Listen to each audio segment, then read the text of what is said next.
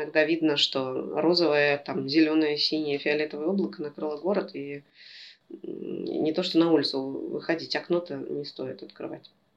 Страшно. Очень.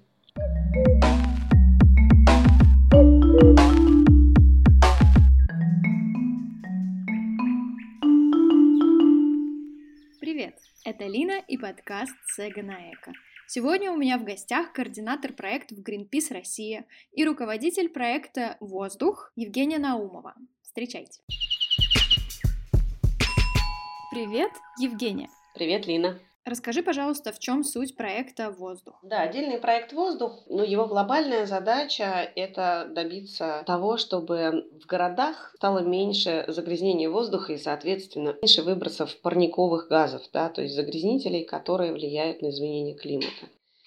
И понятно, что изменение климата вызвано в основном сжиганием ископаемого топлива, а города – это некая концентрация аудитории, активной аудитории, способной реально влиять на процессы э, принятия решений. И вот такая синергия э, была найдена нами, что мы можем в городах добиваться лучшего качества воздуха, что означает меньшего сжигания ископаемого топлива, что означает переход на где-то на альтернативную энергетику, где-то, э, ну, в основном это транспортный такой кампейн, то есть в основном в городах э, основной источник загрязнения воздуха – это автомобильный транспорт, соответственно, который сжигает бензин, газ, дизель в своих двигателях. И это вопрос э, ограничений транспортных. Евгения, как в среднем вы оцениваете качество воздуха в России по сравнению с другими странами? Ну, слушайте, если сравнивать э, с Китаем, то у нас все прекрасно. А, ну, с тем Китаем, который живет в обычном режиме да, и работает на полную мощность, а не с тем Китаем, который находится в режиме борьбы с коронавирусом. А, например, если сравнивать с Скандинавией, то все плохо. Ну и потом понятно, что в разных частях России очень большая. И в разных городах, в разных частях нашей страны ситуация очень разная. Какой самый плохой в контексте качества воздуха город России? Ой, это тоже нет такого однозначного ответа. Все очень зависит от э, ситуации, но в среднем можно сказать, что индустриальные, промышленные сибирские города и вообще промышленные города, они в среднем хуже, им хуже всего живется э, с точки зрения загрязнения воздуха. Это Челябинск, Красноярск, Норильск, Дзержинский.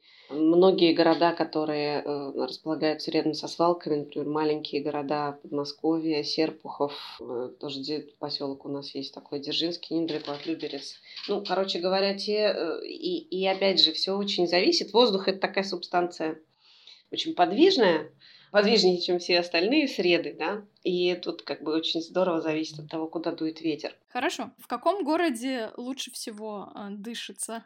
Наоборот, теперь спрошу. С плохими разобрались. Слушайте, вот знаете, вот это, это очень забавно. Я, э, как человек, настроенный видеть плохое, в смысле выискивать экологические проблемы, на этот вопрос вообще не могу ответить. Я думаю, что это какие-то курортные города, маленькие, с здорово ограниченным а, движением автотранспорта и находящиеся на берегу больших водоемов, а лучше морей. А чем опасно загрязнение воздуха и как понять, что он загрязнен? Есть какие-то критерии? Ну, как бы с точки зрения такого вот а, экспертного, да, с, точки, с экспертной точки зрения, а, необходимы э, некие данные мониторинга, да, научного, экспериментального или там социально-гигиенического мониторинга, который обязан проводить э, Роспотребнадзор или мониторинг, мони, данных мониторинговых станций Росгидромета, который тоже занимается мониторингом состояния воздуха. Но если говорить вот о, о, о том, как обычный человек э, может, выглянув за свое окно, понять, загрязненного воздуха или нет, но у нас с вами по-прежнему самый э, единственный, самый чувствительный на свете прибор это наш нос, да, то есть если в воздухе чем-то чем-то пахнет, то понятно, что что-то не то. Вот, если у вас слишком быстро загрязняется окно, например, его помыли там, а через неделю опять надо мыть, то, очевидно, пыли, э, даже если в целом вы не чувствуете неприятных запахов, то вот этих мелкодисперсных частиц, то есть пыли, в воздухе довольно много. И этим по косвенным этим э, признакам загрязнения окна или вот этих э, щелей в оконных рамах, если у вас не пластиковые окна, а деревянные, например, то тут есть некоторые зазоры такие, в которых все время тянет воздух. И вот там вот, ну, у меня, например, в квартире. И я прям вижу, вот, что там прямо сажевые частицы, там черненькие такие следы остаются. Но это такие наши с вами способы, да. То есть если мы можем увидеть этот смог иногда и дымку такую, которая именно связана с тем, особенно в такую очень хорошую безветренную погоду, ну, хорошую с точки зрения, да, обывателя, когда солнышко светит, когда ветра нет – а вот с точки зрения именно загрязнения, если вы находитесь в большом городе, рядом, где есть промышленные предприятия или много транспорта, то такая погода плохая на самом деле, потому что она э, не дает загрязнителям рассеиваться в, в атмосфере, а способствует как раз их накоплению. И вот э, эта беда, например, происходит в сибирских городах, где складываются такие неблагоприятные метеорологические условия, это прям э, официальный термин. И они официальный термин это режим черного неба. То есть как там, э, ну, они находятся еще в такой климатической зоне, где вот особенно в, в зимний период устанавливается такой сибирский антициклон. Это огромная область э, устойчивого высокого давления, которая как раз способствует тому, что особенно если населенный пункт э, или город там расположен в такой низинке, то там вот точно создается такая ямка, из которой эти загрязнители никуда не улетают, и они накапливаются, накапливаются, то есть предприятия продолжают работать, автобусы на дизельных двигателях продолжают ездить, печки продолжают топиться, ТЭЦ на угле тоже продолжают топиться, потому что это зима и холодно. И это все продолжает выбрасываться в атмосферу и оставаться вот в этом приземном слое, никуда не деваться. Вот, и тогда, ну, эти люди прям точно знают, что у них грязно, потому что и там и показания немногочисленных станций мониторинга начинают говорить о многократных десятки раз превышениях предельно допустимых концентраций как э, единовременных, так, так и среднесуточных. Ну и невооруженным глазом, например, в том же самом Челябинске иногда видно, что розовое, там, зеленое, синее, фиолетовое облако накрыло город, и не то, что на улицу выходить, окно-то не стоит открывать. Страшно. Очень. Да, мы, я еще, здесь еще есть такая, хотела сказать, э, потом, но, но слишком долго говорила, застеснялась и, и не продолжила. А, мы еще с вами можем, в общем-то, узнать о том, загрязнен ли воздух, посмотрев на данные станции мониторинга. Однако эти э, данные мы в Greenpeace сделали карту «Чем дышит Москва», например, да, Э, это наша была попытка э, ну, показать наше видение того, как стоит подавать данные о загрязнении воздуха э, населению. Это карта, на которой визуально изображены и там цветом, размером, там кружочки вокруг точек на карте, где установлены станции МОСЭКа мониторинга, это государственная система московская мониторинга вот. И по размеру кружочка и его цвету вы можете понимать, э, насколько загрязнение сейчас есть по, по всем там, веществам, там, градации веществ, и оно, превышает ли оно предельно допустимые концентрации уровней или нет. Вот. Но это мы сделали только для Москвы. А в целом для России э, такого ресурса нет. И у государственных структур такого ресурса нет. Есть э, станции мониторинга, как я уже сказала, Роспотребнадзора и э, Росгидромета э, в некоторых городах, но их неоправданно мало. Их буквально по несколько штук на город. Ну, например, Ростов-на-Дону, там их что ли 5 или 7 штук. Их очень мало. Только в Москве и в Петербурге их как-то более или менее много, но и тоже недостаточно с точки зрения людей и с точки зрения нас, как экологической организации, которая понимает, что ну, а, в каком-то районе, например, там в районе ТЭЦ на севере города, э, люди нам очень часто жалуются, что вот там происходят такие экстренные выбросы по ночам, а станция периодически не работает. А там станция одна стоит. Понятно, что она установлена по определенной методике и так далее. Поэтому люди, э, жители э, Челябинска. Челябинским активистам это первым пришло в голову, и дальше их подхватили эту идею и э, группа московских муниципальных депутатов и других активистов. Люди начали собирать свои э, датчики, ну, буквально там в интернете можно купить э, фактически все, что угодно и собрать все, что угодно. Эти датчики не калиброванные, но люди ставят их себе на окно и более-менее там как-то вот в сообществе как-то их калибруют, обсуждают, как это лучше. И вот можно, в принципе, купить э, комплектующие, собрать такой датчик, поставить себе за окно и понимать хотя бы примерно уровни загрязнения. Какие факторы влияют на качество воздуха? Ну, наверное, уже из всего, что я сказала, можно догадаться, что наличие, собственно, источников загрязнения – и погодные условия. Как бы даже если вот вообразить себе, что вы там возле дороги стоите, да, такой вот магистрали, Ленинский проспект и пробка, например, да, если вы там, или ну, любой проспект в большом городе, большой проспект в городе, четырех-шестиполосная, восьмиполосная у нас даже есть проспекты в нашем в нашем прекрасном мегаполисе. И вы стоите, там пробка, и вот все двигатели работают, и вы непосредственно прям не то что возле, а внутри источника загрязнения. То здесь, э, и, и при этом погода такая, да, устойчивый антициклон. Ветра нету, солнышко светит, жарко или наоборот мороз, но как бы все это скапливается. И вот в этой ситуации вы как бы в эпицентре, и здесь э, как бы красный, красный сигнал тревоги должен гореть. Да, это все равно, что лечь под выхлопную трубу. Ну, фактически, да, это, это встать в выхлопную трубу, да. Э, если вы, опять же, рядом с, со свалкой, которая горит или которая постоянно там, ну, с любой свалки э, все равно свалочные газы постоянно испаряются, если там нету э, хорошей системы улавливания этих свалочных газов, то они, естественно, будут распространяться в окрестностях. И если в вашу сторону дует, то вот тут вот будет э, высокое загрязнение. Вообще, если дует, как бы, да, то есть если в вашу, то плохо, а если не в вашу, то как бы вам хорошо, но, но плохо тем, в чью сторону дует. Потом, да, то есть, ну, погода и источники, их как бы концентрация и, и количество выбросов, которые они в единицу времени себе позволяют. Но тут один момент есть такой.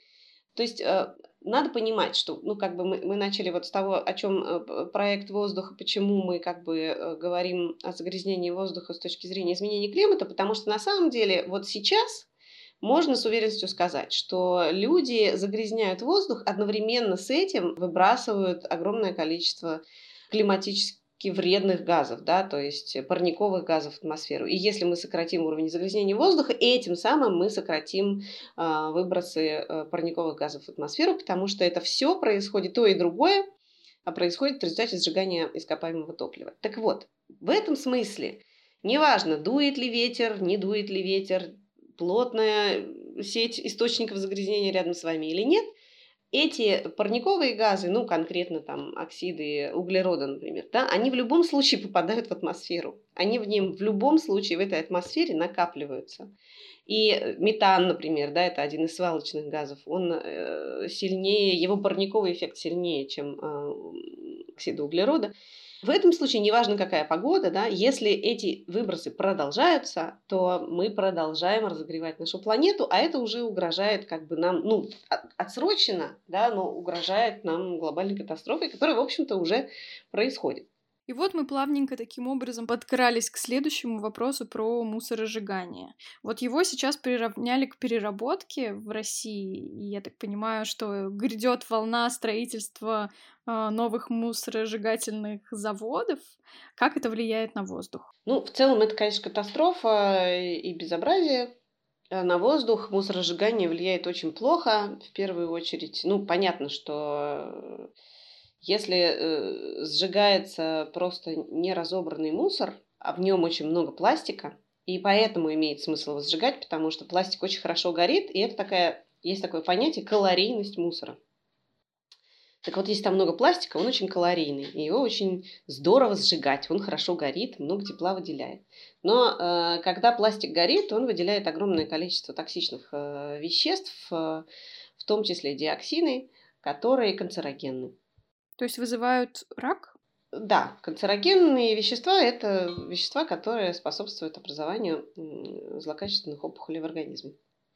Вот. Но там не только диоксины, там куча других веществ. Есть такой ресурс stopmcz, .ру это такой ресурс, который в том числе мы собрали со, всеми аргумен... со всей аргументацией и э, инструментами для борьбы с э, уже действующими или планирующимися построиться мусоросжигательными заводами. Я всех призываю этим ресурсом пользоваться и присоединяться уже к довольно серьезному, большому, интенсивному движению активистов против мусоросжигательных заводов. Вот. Но, в общем, да, жить с мусоросжигательным заводом – это очень-очень-очень вредно для здоровья.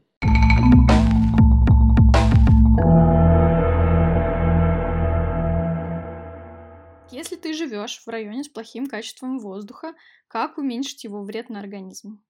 То есть, если я не могу победить источник, могу ли я себя как-то обезопасить какими-то другими способами?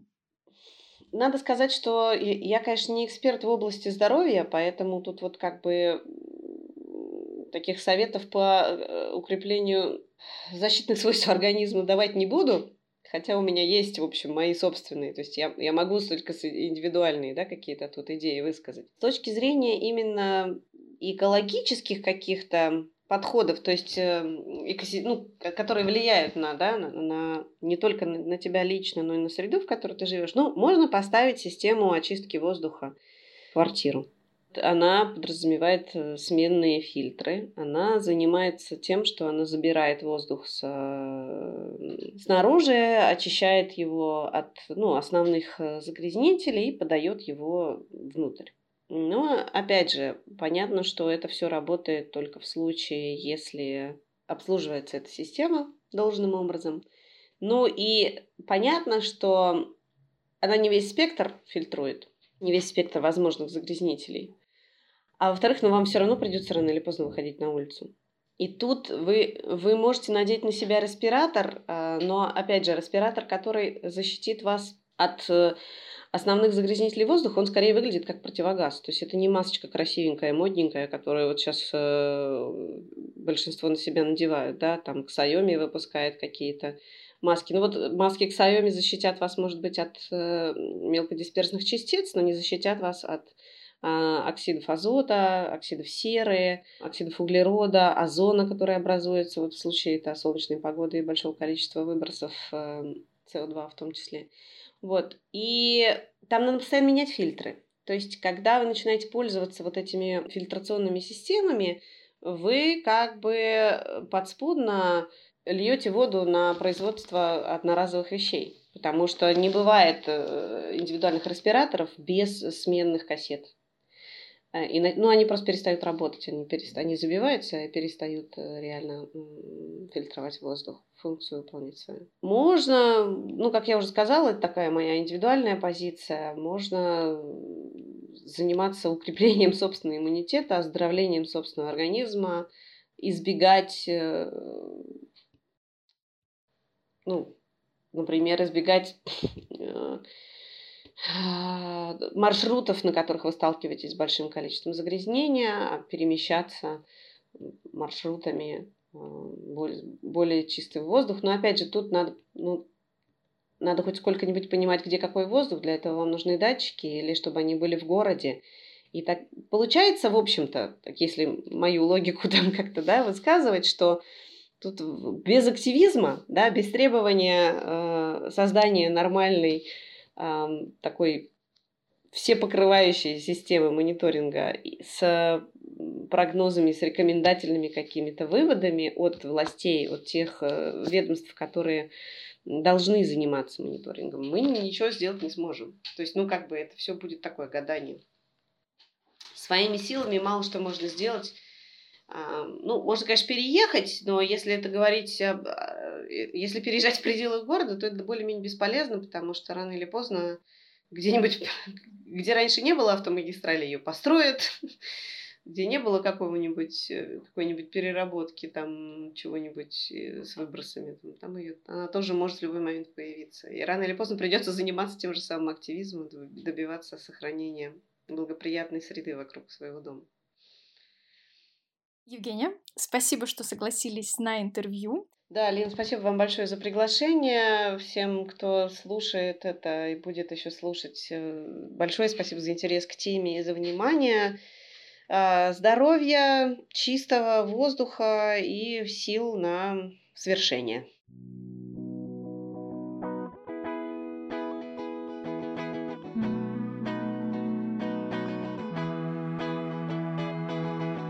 Все ссылки на организации, которые мы сегодня так или иначе упоминали, вы найдете в описании к этому подкасту. Спасибо, что были сегодня со мной. Не забывайте подписываться на подкаст Сега на Эко, рассказывайте о нем друзьям. Дальше будет только интереснее.